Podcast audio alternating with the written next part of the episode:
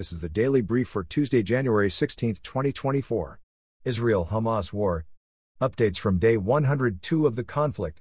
Reports say Israeli forces intensified tank operations and airstrikes in northern Gaza today, two weeks after Israel said it would scale back operations in the area. According to the Hamas controlled Palestinian Health Authority, at least 158 people were killed in Israeli airstrikes on Gaza in the past day, bringing to 24,285 the total number of Palestinian deaths since October 7. Ukraine. Today is day 691 of the Russian invasion of Ukraine. Here are your updates. Ukrainian President Volodymyr Zelensky is attending the World Economic Forum annual meeting in Davos, Switzerland today, where he is scheduled to meet with international leaders and to host multiple sessions focused on the Russian invasion of Ukraine, potential paths to peace, and the rebuilding of his country. Speaking today at the World Economic Forum summit in Davos, Switzerland, European Commission Chief Ursula von der Leyen urged continued support for Ukraine, saying, Ukrainians need predictable financing throughout 2024 and beyond.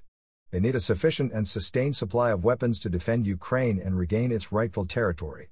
Reports say a state of emergency was declared today in the southern Russian city of Voronezh following a Ukrainian drone attack on the city that wounded at least two children. Red Sea.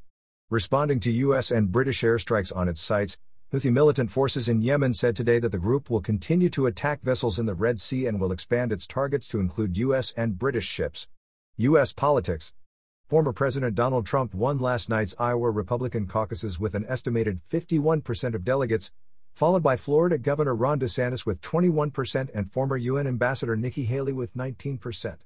Businessman Vivek Ramaswamy, who finished in fourth place, suspended his campaign following the Iowa contest and endorsed Trump's candidacy. Davos. The annual meeting of the World Economic Forum is underway in Davos, Switzerland, with major topics of discussion including the war in Ukraine, the Israel Hamas conflict, European innovation, artificial intelligence, clean technologies, and the global economic environment. The theme of this year's summit is Rebuilding Trust. Iran. Iran's Revolutionary Guard says it conducted a missile strike last night on what it called an Israeli spy headquarters near the U.S. consulate in the northern Iraqi city of Erbil. Reports say at least four civilians were killed in the attack, which was condemned by the U.S. as reckless. North Korea. North Korean leader Kim Jong un said today that his country will no longer pursue reconciliation with South Korea and called for legislators to define South Korea as the North's primary foe and invariable principal enemy in the North Korean constitution. Global economy. The World Bank yesterday forecast that the global economy will grow by just 2.4% this year, down from 2.6% growth in 2023 and 3% in 2022. Romania. Truck drivers and farmers in Romania are taking part in a sixth straight day of protests across the country today after negotiations with the country's government on taxes, subsidies, and other issues failed to result in an agreement. China.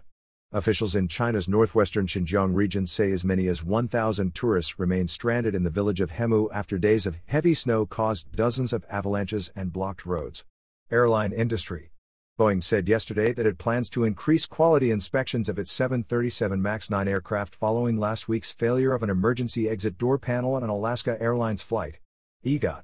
With his Emmy Award last night for the Farewell from Dodger Stadium documentary, Elton John joined the elite group of EGOT winners, those who have won Emmy, Grammy, Oscar, and Tony Awards. Emmy Awards.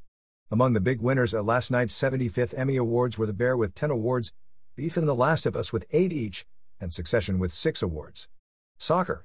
Lionel Messi was named the best men's player at yesterday's FIFA Football Awards 2023 ceremony in London, narrowly beating out Erling Haaland for the award.